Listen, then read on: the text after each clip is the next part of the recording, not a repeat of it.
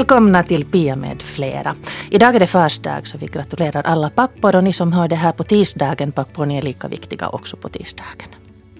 Vet ni, väldigt många människor är idag intresserade av vad vår mat innehåller. Då jag googlade på att äta rätt så fick jag 1 430 000 träffar på 0,26 sekunder. Det kan då vara fråga om att gå ner i vikt eller att äta hälsosamt men faktum är att mat är en sak som berör. Och det är väldigt många av oss som går på olika dieter. Mina kollegor har skrattat åt mig när om det inte är LCHF så är det paleo eller sen är det kanske vegetariskt.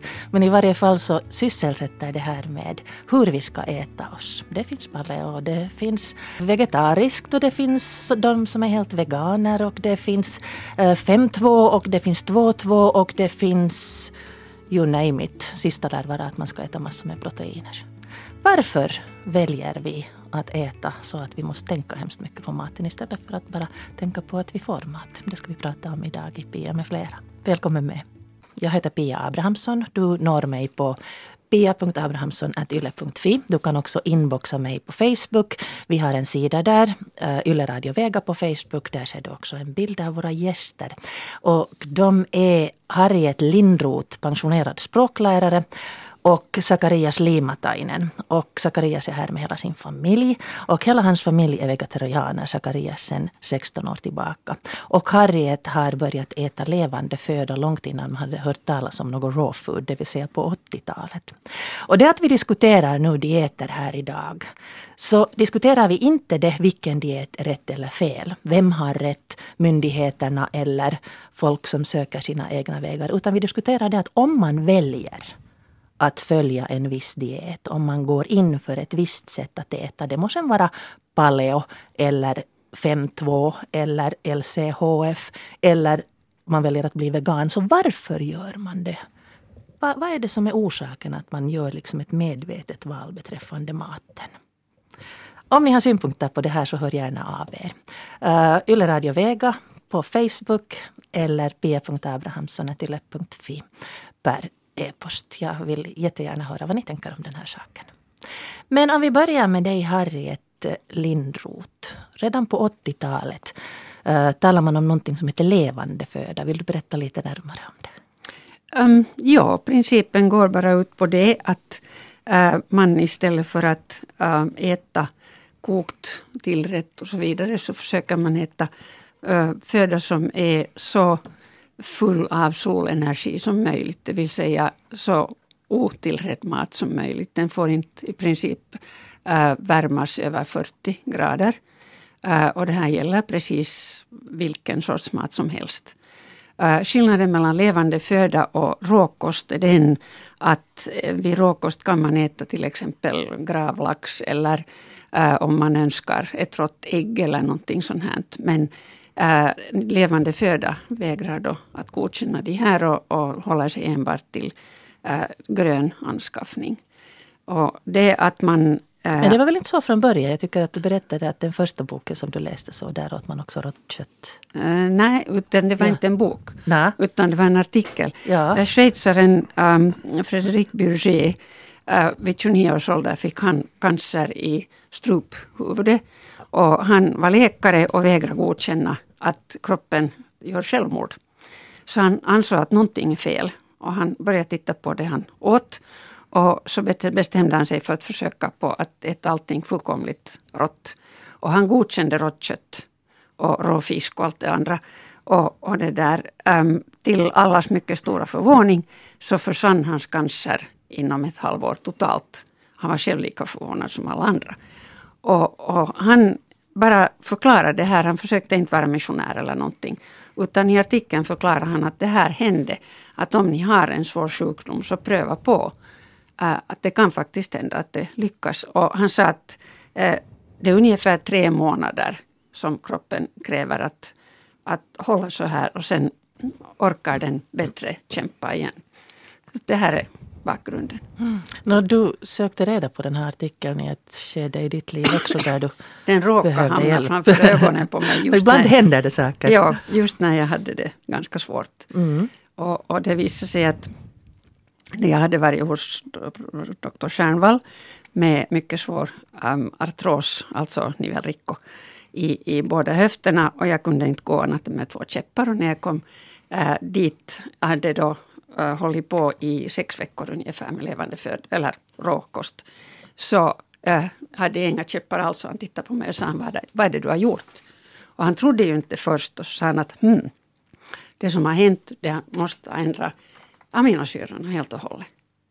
Så att det, blodcirkulation och alltihop har, har fixats. Mm. Så det var då i 40-årsåldern som du stod inför en risk att, att eventuellt bli rullstolsbunden? Exakt, det var vad han hade viftat med. Och, och i samma veva underligt nog så konstaterades ähm, cellförändringar i livmodermunnen som är hemskt svåra att operera. Och jag var ju väldigt nere. Och så ähm, tänkte jag att det här kanske nu inte spelar någon större roll om jag nu äter det här eller inte. Och så där jag var faktiskt ganska nere. Men när jag gick sen för kontroll så var det också fixat. Mm. Och det har aldrig gjorts någonting och det är fortfarande okej. Okay. Mm. Så någonting ändrade och läkarna bara stirrar på en och rycker på axlarna så går nu dit sen. Nå, hur var det då, då du, du åt helt vanligt så att säga? Så som man åt på 80-talet. Mm. Men sen när du ändrade om, så hur, hur gick det till? Vad ändrade du om i din kost? Jag bara vägrade äta någonting som var på något sätt kokt eller uppvärmt eller någonting. Det var bara helt, alltså en tomat som tomat, gurka som gurka. Um, jag åt faktiskt rått kött i en tid. Alltså inte ofta eller någonting, men när nu folk sa att vad vill du ha till huvudrätt så sa jag att men, fixa en tatarbiff med, med avokado eller någonting sånt här. Och, och det där, det var ju närmast vänner och bekanta som tyckte att man var ganska knäpp. det var ganska vitsigt på den tiden. Idag lyfter det inte längre på ögonbrynen. Mm. Hur kommer du ihåg, hur reagerar din kropp för den här omställningen? Um, alltså allting, för det första mår man väldigt mycket bättre. Och jag var du inte hungrig i början? Nej, nej. För att man får äta hur mycket som helst. Så jag menar, var man hungrig så istället för att ta en smörgås så att man tände ner ett äpple, då kunde jag ännu äta äpplen, det är lite svårare då. Men man bara grabbade någonting som var färskt och, och, och, och på den tiden var det inte en kotte som sa någonting om att det skulle vara ekologiskt. För jag vet inte, var det kanske ekologiskt till och med? Jag misstänker att det inte alls sprutades lika mycket förr. Så mm. det bara fixar sig. Mm. Och hur länge höll du då en sån här helt um, ortodox diet? Det är på grund av olika saker. För sen fick jag nämligen um, uh, Äh, ett, ett litet sånt här återfall när folk sa att men nu är du ju frisk så nu kan du ju ta och smaka på det här. Och den är så god den här vad det nu var. Kött rörde jag inte med. Jag menar, äh, de serverar kokt broccoli och sånt här. No, det rådde ju till alltsammans och resultatet var att jag fick då i gallan någonting som heter kolesterolosis och som är en, en ganska svår inflammation i gallan. Och det enda folk vet att kurera det med är operation. No, jag hamnade på operationsbordet och läkaren tog och fixade ett och annat och upptäckte att jag hade också en mycket eh, inflammerad blindtarm. Så han tog blindtarmen bort och sa att okej, okay, men eh, nu må, jag kan inte röra gallan samtidigt för man får inte ta bort två inre organ på en gång. Så han, sa, han sydde ihop mig och sa att okej, okay, att efter två, inom två år så måste den här gallan bort därifrån. Och då sa jag att okej, okay, men jag kurerar det. Efter två år när jag var tillbaka så försökte han nästan hoppa på min gall, på levergallan här i magen. Och jag har absolut inget fel i den och har inte haft sen dess heller.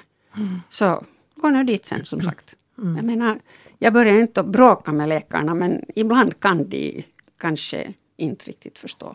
Mm. Den diskussionen lämnar vi därhen. Ja, precis. ja, det där funderade lite på att, att ta en uh, näringsfysiolog hit men att situationen, efter, speciellt efter den här fettdebatten, har varit så pass hetsk att, att de här näringsfysiologerna är inte mera så väldigt ivriga på att ställa upp och, och diskutera. Och som sagt, vi diskuterar inte vad som är rätt och fel utan vi bara undersöker hur man kan göra. Men du är inte helt ortodox idag, Harriet? Um, sen, ja, nu det visar sig att jag har ganska stora svårigheter med en astma som har slagit. Eh, jag har haft det ganska länge och, och det där, den har blivit sämre istället för bättre förstås.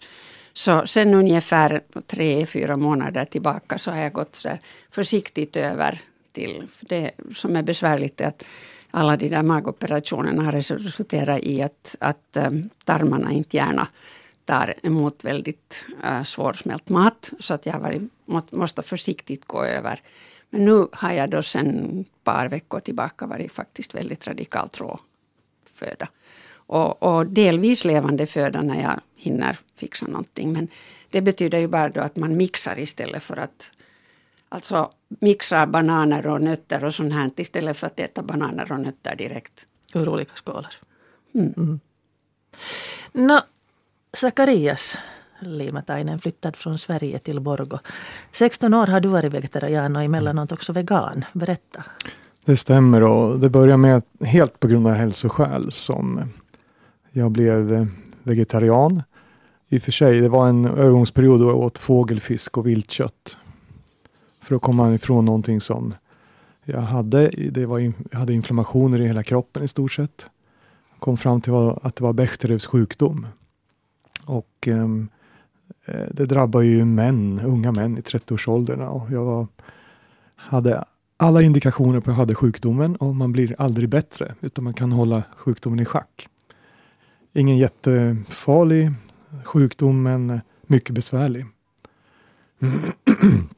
Det hände att jag många gånger fick krypa från sängen på morgonen för att värma upp kroppen i duschen för att komma igång och komma till jobbet.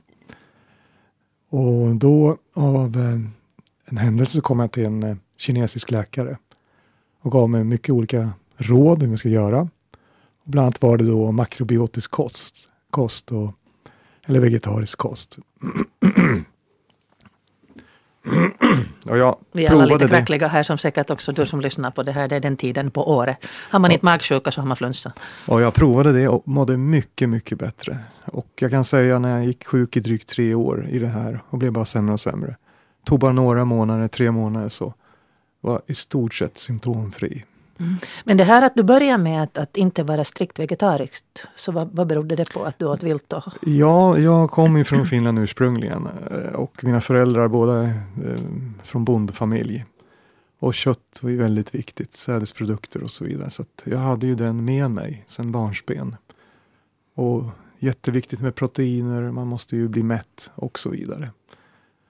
Så det var svårt att tänka om. Men vilket kött valde du då bort och varför? Det var framförallt griskött och det är dels um, på grund av att det är så mycket uh, produkter i griskött som är uh, inte var bra för mig, för gikt, inflammationer och det hade kroppen då.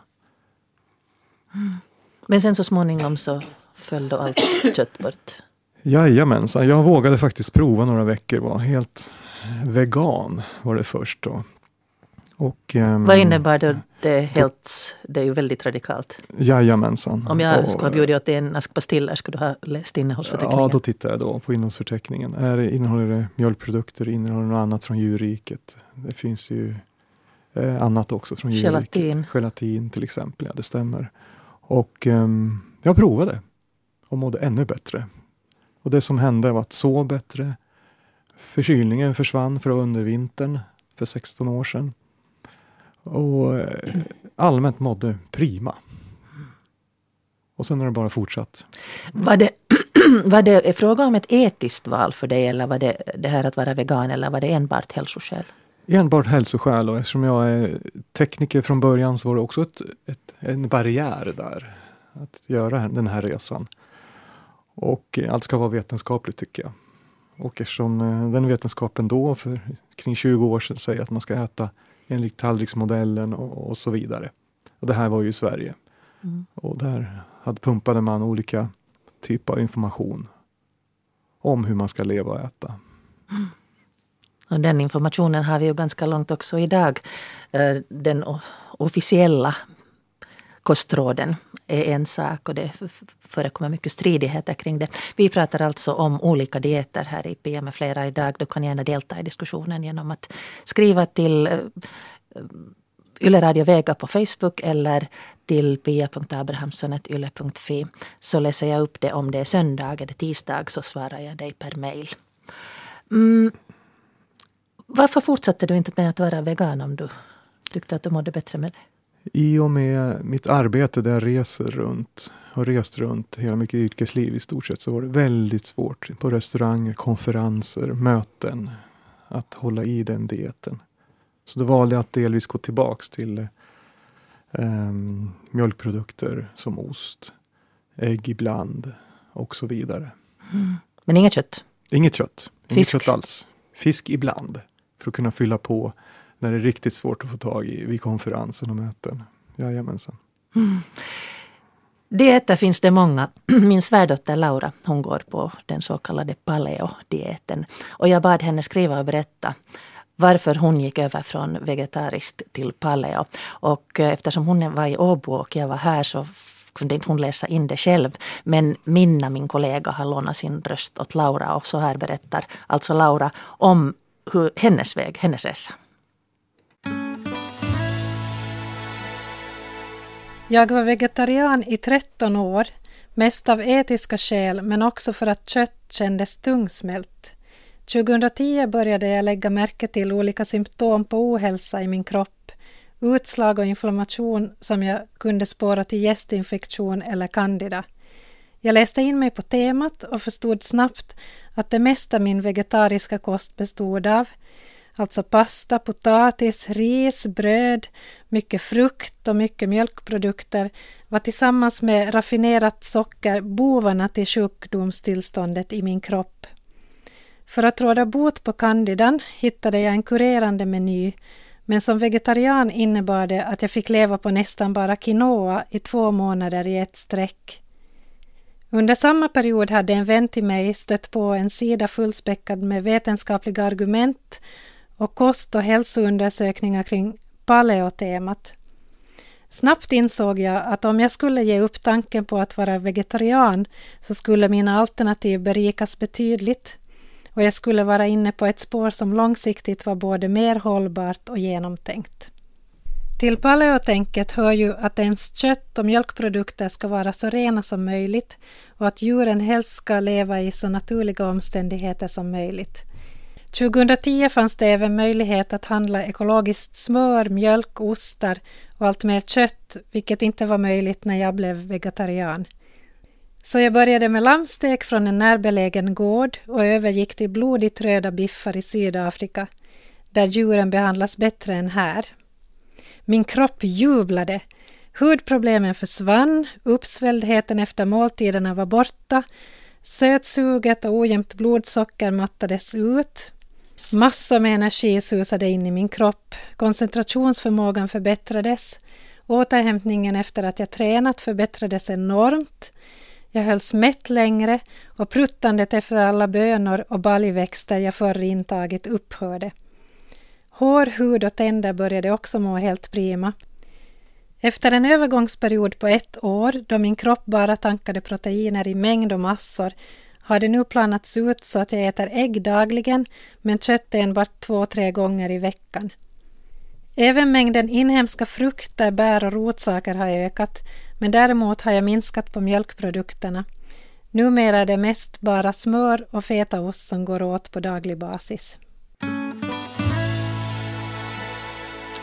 Och här hade alltså min kollega lånat sitt röst åt Laura Hellsten som berättade om sin övergång till paleo som ju är en slags modern diet idag. Det vill säga egentligen ganska sådär lätt uttryckt så innebär det att vi äter så som människorna åt på grottor grottmänniskorna åt. Och uh, tanken är där då att vår kropp har anpassat sig väldigt lite under de här tiotusentals åren sen, sen det. Utan vi vill fortfarande eller behöver äta sånt som är rätt. Och framförallt så kommer här ju fram det här att maten ska vara så ren som möjligt. Du satt Sakarias Limatainen här och nickade hela tiden. Fast du inte äter kött så känner du igen mycket. Jag känner igen väldigt mycket där ja. Mm.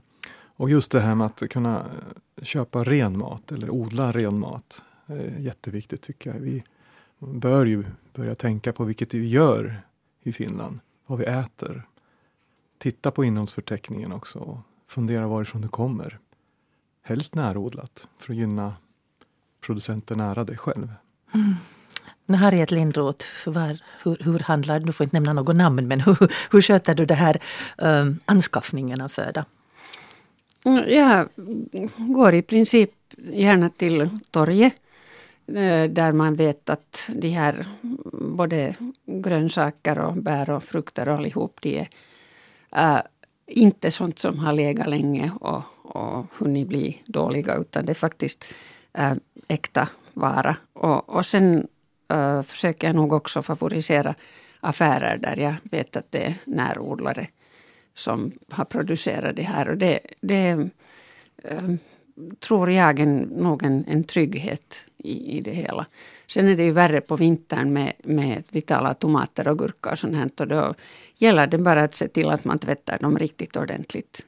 För att man vet ju faktiskt inte vad det är de sprutar på dem. Men jag vill nog inte vara utan dem, bara för den sakens skull.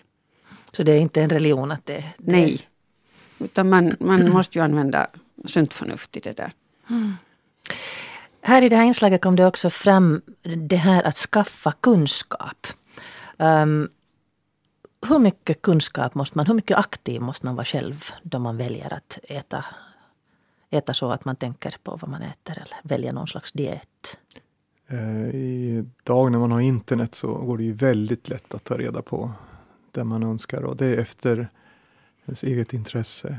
Bli aktiv, det är lätt. Och ta reda på saker också lätt numera. Läs innehållsförteckningar, gå på internet, låna böcker. Gå med i en förening, eh, fråga andra. Det är lätt att hitta likasinnade när man väl letar. Mm.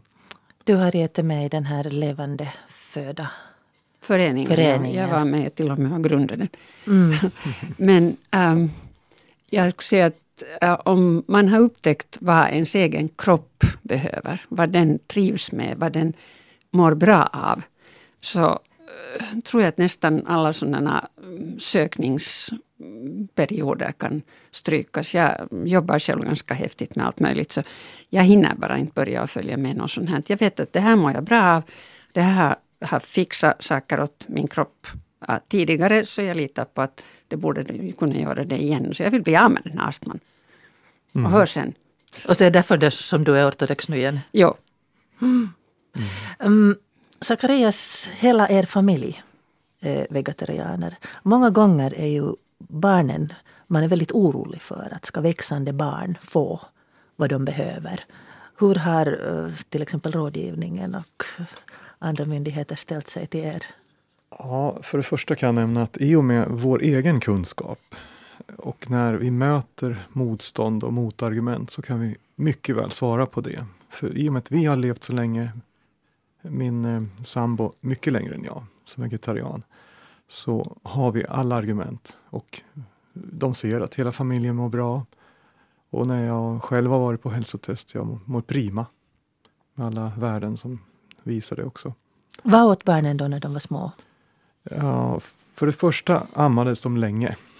Mm -hmm. Men eh, ren mat, vegetarisk mat, eh, tillagad mat, uppvärmd mat. Men eh, lite mjölkprodukter så småningom också. Men inte för tidigt. Mm. Och vi tänker till hela tiden, nästan dagligen, på vad vi äter. Så det, det är ett aktivt val. Mm. Um, man brukar alltid säga om det där, men om de inte äter kött, hur får de proteiner? Ja, det där är ju första argumentet man möter det, kan, det kan vem som helst på gatan fråga. Och sen kommer det lite andra också, mm. vitaminer och så. Men det, det får man igenom växtrikets olika. Det är bönor, linser, eh, sojaprodukter, tofu. Ja, det finns mycket. Nötter. Exakt, nötter också. Man kan göra det riktigt roligt för barn också. Att ge dem goda nötter, som ett exempel. Ja. Man kan mm. få till det riktigt bra. No, eh, soja hade ju pratats mycket om nu för tiden att, att den är genmanipulerad och att uh, regnskogar fälls för att soja odlas. Um, hur mycket tänker du på sånt? Eh, själv väldigt mycket. Mm. Och eh, det har ju med politik och kommersiella intressen att göra.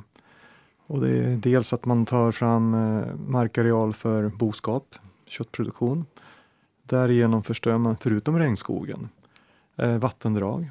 Och det går åt mycket resurser, mycket energi för att ta igenom mat genom djurens matsmältningskanal. För att få fram ett kilogram kött så går det åt mycket eh, vegetabilier. Soja, majs etc. Så det finns ganska mycket också etiskt tänkande och inte enbart hälsotänkande? Verkligen, och det, det tänker jag på men det var inte mitt skäl att bli vegetarian mm. från början. Mm. Men har det hämtat med sig det då? Ja, man kan säga i och med livsval som man gör och det som det gav mig så blir man mer medveten om miljö och djurhållning, etiska saker överhuvudtaget. Det kommer på köpet. Mm. Mm. Känner du igen det här Harriet? Jag känner igen det, ja. Jag är väldigt tacksam över att jag eh, faktiskt alltså inte har rört kött sen jag började första gången med rå, alltså ska vi säga radikalare. När jag märkte att vad är det för idé att äta ens rått kött? Så Det blev helt borta.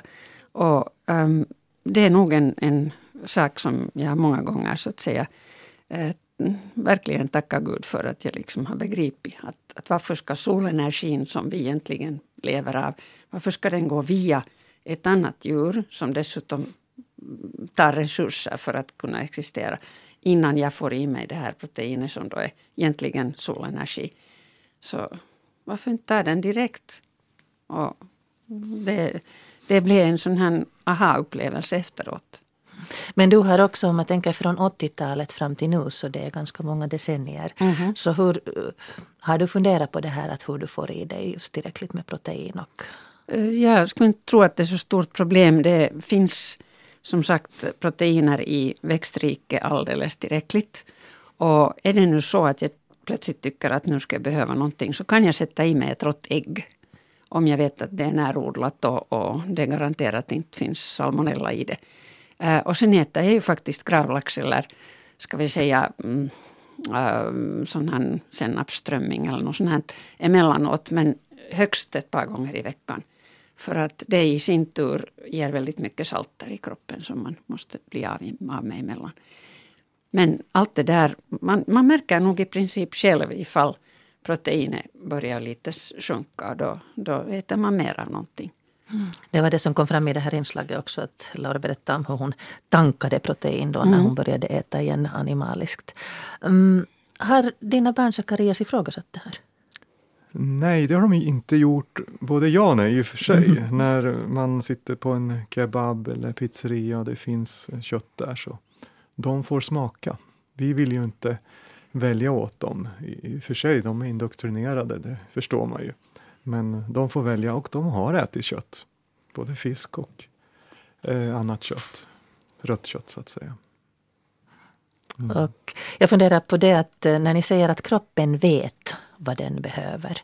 Så um, det är ju väldigt många människor som inte hör vad kroppen säger. Mm. Eller det som man hör är ju egentligen det att jag vill ha socker, salt och fett.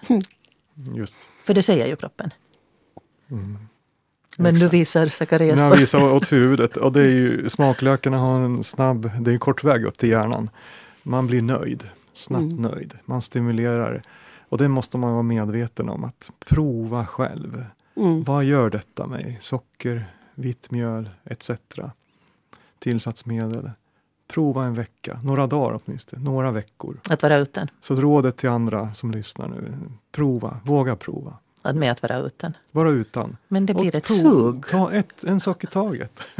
det är ett sug och det stimulerar vårt, uh, olika saker i hjärnan och vi känner oss nöjda. Mm. Mm. Belöningssystem. Exakt. Det enda Eh, när du nämnde fett, så det enda jag vet att åtminstone min kropp behöver, min hjärna behöver, det är smör.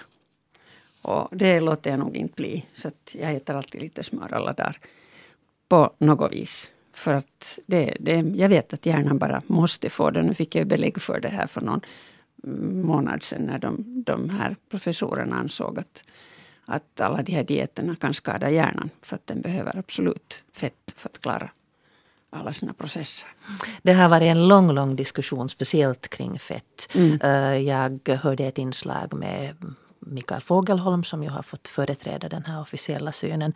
Där han uh, berättade att han är väldigt trött på att eh, forskarna och läkarna uppfattas som delaktiga i någon slags konspirationsteori. Och det har tydligen kommit både hotmail och uh, smedelser i, i pressen så att man är ganska trött på officiellt håll på det här för att man stöder ju sig då också på en forskning i de rekommendationer man ger. Men um, det har ju främst varit fråga om, enligt vad jag har läst, då, de här LCHF-förespråkarna som har gått åt den här officiella linjen. Men ingen av er verkar vara särskilt så att säga religiös beträffande er inriktning? Nej, det där det är en fråga som jag ibland får på konferenser när jag åker runt till kunder. Det, är du religiös? Nej, religion, politik, ekonomi har ingenting med mitt Men jag menar religiös beträffande så att maten och, blir en religion? Exakt, och nej. Det, bara man mår bra. Och det är upp till ens eget val. Jag tycker det är ett personligt val. Exakt. Mår du bra, gå på det. Våga ja, prova. Det precis. är mitt råd. Exakt. Så Vi har ju olika, Harriet och jag har ju olika, gjort olika val. Ja, antagligen på grund av att kropparna behöver annat. Mm. Du vet vad din kropp behöver, jag vet vad min behöver. Exakt. Så, Tror ni att kropparna är olika? Definitivt. Jo. Man pratar om blodgrupper, ayurveda, olika typer av kroppstyper. Det finns olika filosofier. Jo, jo. Ja, det finns skillnader. Mm. Nå, hur ställer ni er till de här kostråden då? Sen när rådgivningstanten börjar säga att dina barn behöver äta det och det och det när de är sju månader. Eh, för det första, vi lyssnar inte på dem. så jag vet inte. Mm. Men eh, jo, det gjorde vi, jag ju förut. I Sverige var det ju, jag vet inte hur det var i Finland då, men det var många år sedan. Ät 6 till 8 brödskivor om dagen. Så mår du bra, då får du i dig det, det och det. Sen har man eh, senare tid visat att det var brödindustrin som sponsrade där. Och det där pågick i flera år. Det mm. var ju på bussar och jättestort i städer. 68 brödskivor om dagen. Mm. Det hade vi här också. Och sen för att rädda äggindustrin, ät ett ägg om dagen så mår du bra. Ända tills det blev kolesterolfarligt. Ja. Som man inte skulle äta ägg mera. Just det. Så, tänk så det är från själv. Ena, ja, precis. Det är från ena ytterligheten till den andra. Det hoppar hit och dit. Um, blir det dyrt? Det beror på. Äter man eh, ekologiskt, biodynamiskt och är vegetarian så kan det bli väldigt dyrt. Ni är en fempersoners familj? Vi är fem och det är ett stort matkonto hos oss. Och om man nu hittar ekologiskt, biodynamiskt, men vi försöker så långt vi kan. Ja. Så mat, mat får kosta? Mat får kosta tycker jag. Mat är hälsa. Det anser jag. Mat är medicin, om jag vågar säga det, utan att gå in utan att vara läkare eller gå in på kostråd och eh, olika dieter. Mm. Välj själv. Mm. Du då? Harriet, hur ja, mycket pengar lägger du på mat? Det är inte så där väldigt massor. Det är menar, en persons hushåll. Så ja, det... Nej, jag har nog en man som, du har en man. som äh, också har blivit väldigt mycket mera grön än tidigare, äter mindre kött. Men han äter nog vad som helst, han är nog allätare i princip. Äh, jag skulle säga att... Han är olika mat då? Mm, jo och nej, alltså om jag lagar en sallad så äter han sallad och, och det tycker han väldigt bra om också. Men um, jag lagar ju inte kött hemma, så när han äter kött så betyder det att man är antingen på restaurang eller hos vänner. vänner gör, våra vänner lagar väldigt ofta just köttmat. Ehm, men ehm, jag skulle säga att om man skulle jämföra hans maträkning med min, så min blir nog lite dyrare. Genom alla nötter och, och sånt här. Men inte, jag skulle inte säga att det är något så här hemskt mycket. Det är bara en person. Medan jag kan tänka mig att en familj jo. Vi pratade för ett par veckor sedan om att äta djur. Det vill säga det att välja att äta kött och hurdant kött man då i så fall äter. Och att med ög, öppna ögon äta kött. Och då berättade Bettina Sågbom som var vår gäst, en av våra gäster då, att eh, den, enligt den kunskap hon har så har maten aldrig varit så liten del av våra utgifter som den är idag. Att fast vi klagar över att maten är väldigt dyr så är den sista slutligen procentuellt sett av våra utgifter betydligt mindre än vad den har varit till exempel under våra föräldrars och, och far och morföräldrars tid. Är vi bortskämda med att det inte får kosta? Ja, det där är ju så att snabbmat, färdigförpackad mat, halvprocess, helprocesserad mat är billig. Och då är det ju enkelt att köpa lådor och fem stycken lådor till var och av oss i, i supermarket och äta den. Värma upp i mikron. Det går snabbt och enkelt och faktiskt billigt. Mm. Mm. Slippa stå vid spisen och laga mat också. Mm. Vad tycker du, ska matlagning vara enkelt? Äh, I mitt fall så är det orenkelt eftersom jag inte lagar den. Jag faktiskt försöker hålla mig till att, att det som Gud har producerat det är det jag äter och inte, gör ingenting desto mer åt den. Um, raw food är någonting som har blivit väldigt hot hot nu. Mm. Det är bland de här senare, det bluppar upp såna här raw food restauranger och kaféer i så gott som varje stad. Där är det ju inte så väldigt enkelt utan där sätter man helt trendmässigt ned tid på att tillaga den här maten. Vi ska höra ett litet inslag om det. Tack. Raw food innebär att du äter vegetarisk mat och du hettar inte upp den över 42 grader. Så man äter alltså rå vegetarisk mat och det är inte bara sallad men, men sallad är ju en typ av raw food. Så att alla har vi ju ätit raw food även, även om man kanske inte tänker på det. Så att uh, man äter inte alls kött, går det att laga kött enligt raw food-principen? Mm, ja, nu finns det ju rått kött man kan äta. Uh, råfisk, vi äter sushi, vi äter mm. gravad lax och kallrökt och, och, det är ju också en, en form av raw food. Men, men i det här själva raw food-begreppet så, så oftast så är det vegetarisk mat man mm. tänker på, att det är inte kött som ingår där utan det, det är grönsaker, det är frukter, sen är det förstås nötter och frön, oljor och olika fetter. Um, kallpressade och ekologiska då förstås. Alger, i stora drag är det ungefär det, det som man använder. Och, och, genom att blötlägga så kan då ändra på konsistensen till exempel i frön och nötter, nötter framför allt. Och, och sen kryddningen, alltså det gäller ju att använda kryddorna. Till exempel om du väldigt, tycker väldigt mycket om pasta så eh, tar du en zucchini och, och river den med långsidan så, så får du ganska lik pasta där. För den konsistensen påminner väldigt mycket om, om kokt, kokt pasta. Och sen bara att krydda, göra en kryddig tomatsås med lite chili och salt och peppar och, och örter och kryddor så, mm. så kan man lura, lura hjärnan att tro att man har, har faktiskt lagad mat, kokt mat fast den är, den är rå. Men vad är ditt viktigaste redskap då här i köket eftersom om du nu då inte så ofta kokar, du säger ju att du äter både och men, men då när du gör rå, rå food, vad är viktigast då? Det här är ju min, min, min Vitamix. Den här använder jag minst två gånger om dagen. Just det, en mixer. En, en, mixer, yes. Och den här är alltså riktigt super. Den är två hästkrafter så den, den här, den tar allt.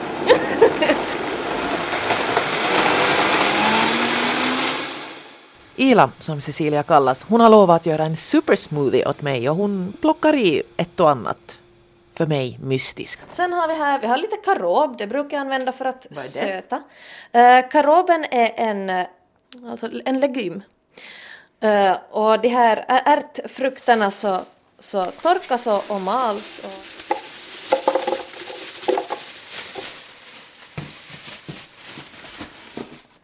Där är nu jordgubb, banan, nu satt du just i lite sån här kakaopulver. Lite kakao. Så ska vi ha något bra fett, så då sätter vi med lite kokosolja. Jag sätter lite kokosolja nästan i allting jag gör. Kokosolja så det kan du använda på kroppen och i kroppen och Åh, oh, det är gott det doftar. Mm, den är underbar den här. Och den här är jättebra om man vill göra hårinpackning eller smörja in kroppen med. Och när vi var till Södern använde jag den som solskyddskräm. Och någonting jag också tycker är jättebra är hampafrön. Eh, de brukar jag slänga med i smoothiesar eller så kan man göra mjölk på de här. Och det här innehåller alltså jättemycket protein. Sen brukar jag sätta med lite makapulver för det är bra för kvinnliga hormonerna. Det kan man behöva. Mm. Sen har jag kokat lite chaga faktiskt här på spisen. Det här är från, från svärfars skörd. Så det ska vi ta och hälla i lite här så har vi lite. Men är det här något som man då kan själv alltså få ut och plocka eller? Chagan det hittar du på björkarna, det är de här svarta knölarna som, som växer och då, du kan själv alltså hämta in och torka den och, och koka den och, och, dricka den. Inom raw food så kokar man ju inget annat än just te. Varför ska man då inte värma upp maten mer än till ungefär 40 grader utan äta den just rå? Om du får en högre kroppstemperatur än 42 grader, då är du i pisse. Mm. då, är det inte, då är det inte något skojigt något mer. För då börjar din kropp stänga ner då är det färdigt. Vi klarar inte av så höga temperaturer. Och samma sak med de här enzymerna som finns i maten, som finns i råmat. När vi hettar upp någonting över Vissa så håller det till och med under 37 grader, att de hettar inte upp någonting över 37 grader. Men där kring mellan 37 och 42, att mer än så hettar man inte upp det för att när det far över det, då börjar de här enzymerna dö bort. Och det är det vi behöver, dels för att bryta ner maten i magsäcken, men vi behöver dem också för vår tarmflora. Sådär, då ska vi smaka. Mm jättegod. Super. Och den här är bara hälsosam. Det är som godis. Hälsogodis. Wow.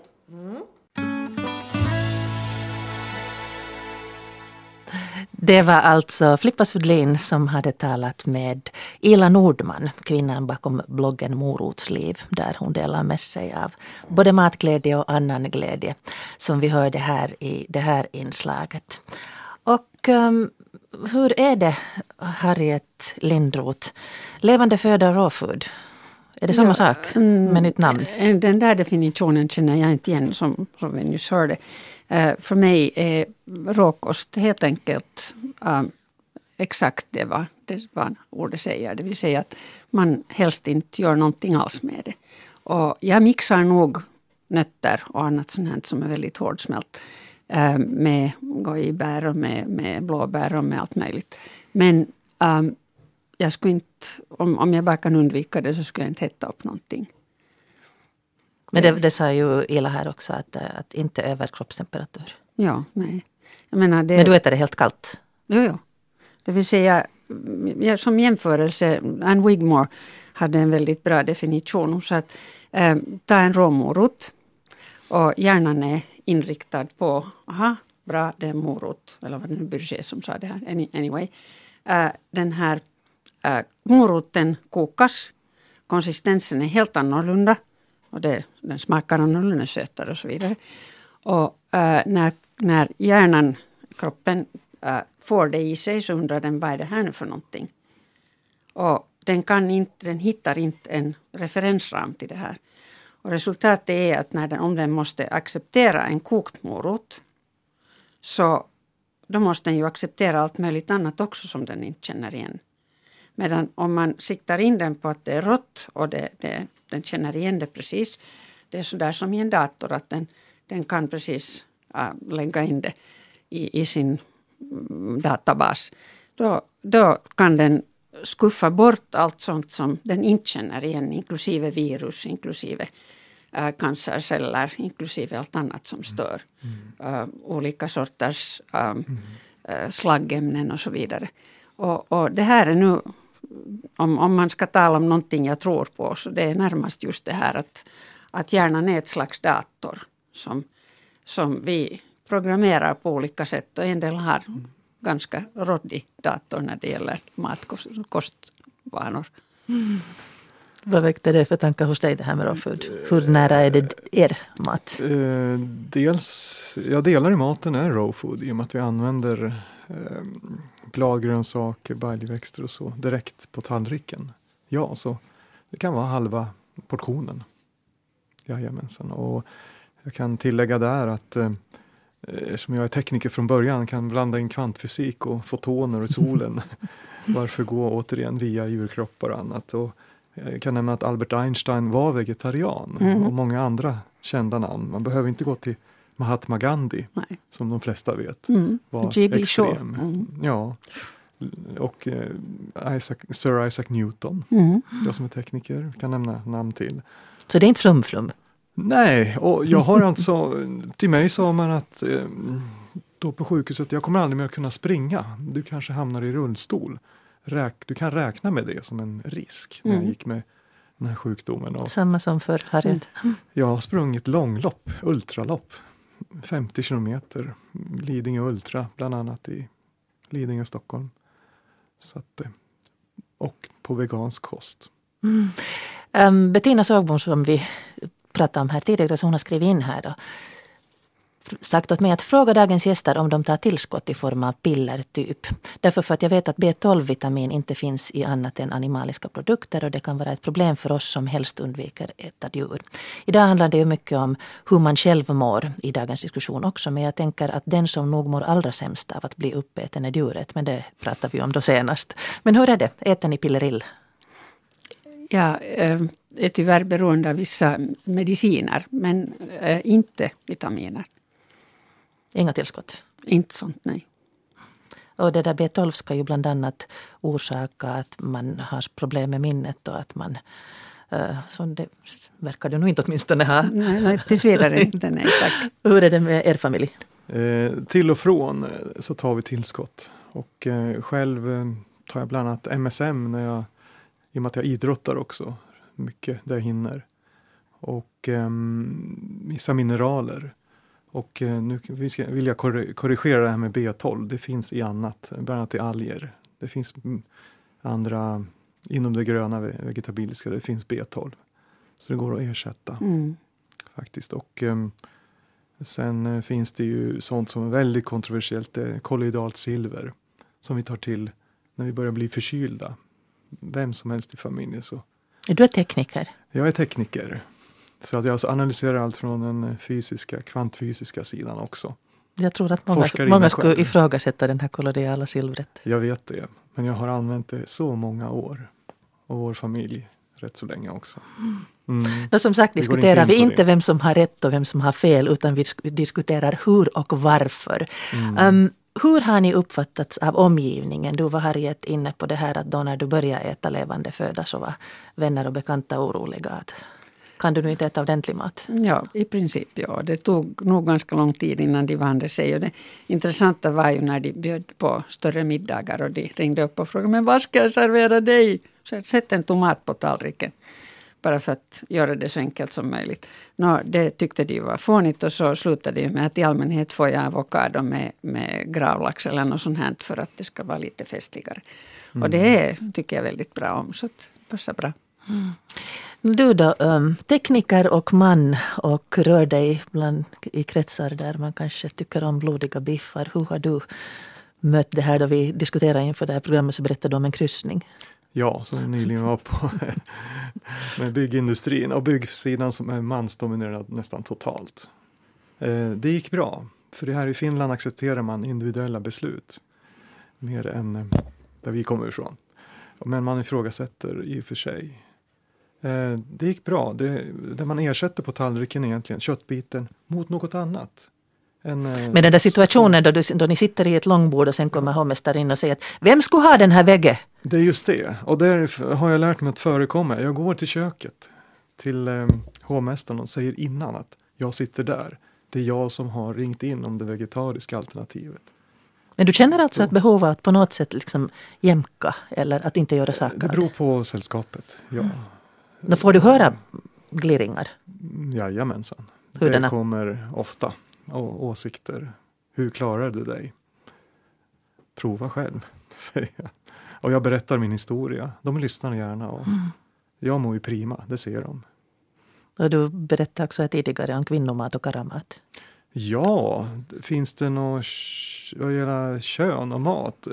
En man ska äta biff och en kvinna ska äta sallad. Jag förstår inte det här.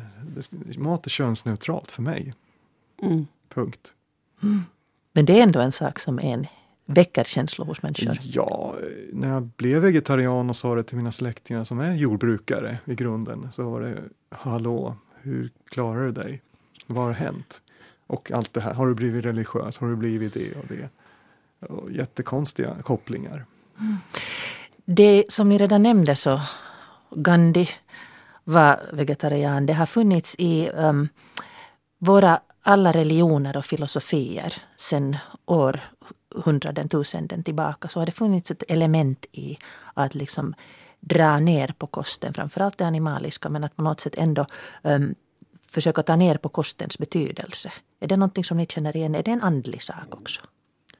Ja, det... Um, nu har um, den asiatiska, då tänker jag direkt på den asiatiska olika kulturer, hinduism, buddhism, Ja visst har det det, men inte i vår kultur. För oss är det mer okej, okay, njutning, fylla magen, vi måste få i oss näringsämnen. Men vi äter ju fel, vi överkonsumerar. För oss, eh, på din fråga där, vi äter inte av religiösa skäl. Men varför studerar man mormonerna i USA då man vill se skillnad mellan eh, en köttätande amerikan och sen går man till amish people där. Och de mår prima. Och då kan man göra en jämförelse på vad gäller sjukdomar och annat. Mm. Harriet Lindholm, du har lite perspektiv på livet. Du har sett trender komma och gå. Hur mycket tycker du att det ligger trender i det här med, med mat? Jag tror att folk idag, hemskt många är ju överviktiga och, och söker en väg att kommer man att smalna helt enkelt och bli gärna mannekängstorlek. Och det här för mycket lätt över till frågan vad är mest effektivt. Och vill man bara tala om det så är det nog mest effektivt att äta helt så rått som möjligt allting. För att där far nog de far, kilona far alldeles otroligt snabbt. Men det är ju det att om man gör det enbart för det och sen går genast igen efter en par månader över till, till eh, vanlig kost med socker och allt där tillhör, så kommer kilon tillbaks. Och det som är besvärligt där är ju det att kroppen inte riktigt trivs med det här. Så att de här trenderna äh, tror jag är ett tecken på att människor har blivit medvetna om att någonting är fel när man äter alla möjliga röror av allting. Jag menar faktiskt, det finns ruskiga saker. Men eh, folk är osäkra sen på vad de egentligen ska pröva på. Och de har helt enkelt inte känt efter. Så jag anser att faktiskt varje kropp borde känna efter själv. Hur mår de bäst? När är de friskast? Det, det skulle vara det där egentliga rättesnöret, tror jag. Det där lät så klokt så jag tror att vi avslutar med det. Oj. Tack Harriet Lindroth, Sakari Limatangen. Det har varit en jätteintressant diskussion. Och som sagt, vi har inte diskuterat vem som har rätt och fel, utan vi har diskuterat, resonerat kring det här med mat. Nästa gång ska vi resonera kring det här hur man blir bemött i vården. Melita Tulikoura har satt igång ett initiativ för att faktiskt eh, göra någonting åt att alla, vi har rätt till en bra vård. Det ska vi prata om nästa gång. Pia abrahamsson.yle.fi. Ha en riktigt skön fortsättning på dagen.